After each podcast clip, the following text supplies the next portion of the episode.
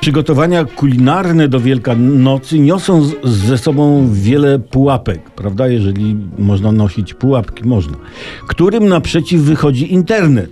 I internet wrze od zadawanych pytań w tytułach, które w założeniu mają pomóc w bezpiecznym i łagodnym przebrnięciu przez okres świąteczny w rozumieniu kulinarnym. Mówiliśmy wczoraj o najgorszym dodatku do żurku. Pamiętacie? I bez klikania udzieliliśmy prawidłowej odpowiedzi, że to cegła lub kijki narciarskie. Taki inny wielkanocny clickbait. W trosce o swoje zdrowie przed kupnem wielkanocnej kiełbasy powinniśmy przede wszystkim przeczytać jej skład. Prawda?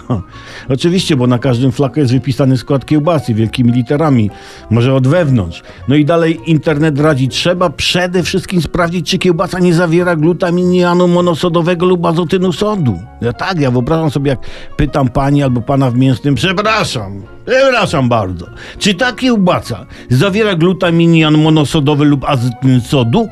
Tak, proszę pana, mamy w kiełbasie pański glutaminian monosodowy i azotan sodu i co nam pan zrobi?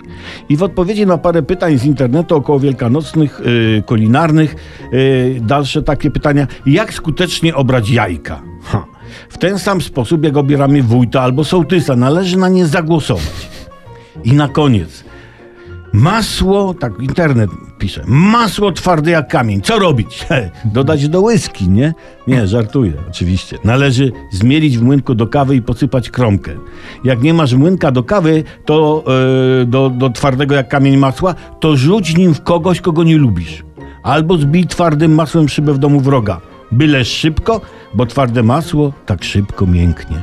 Życzę owocnych przygotowań do świąt.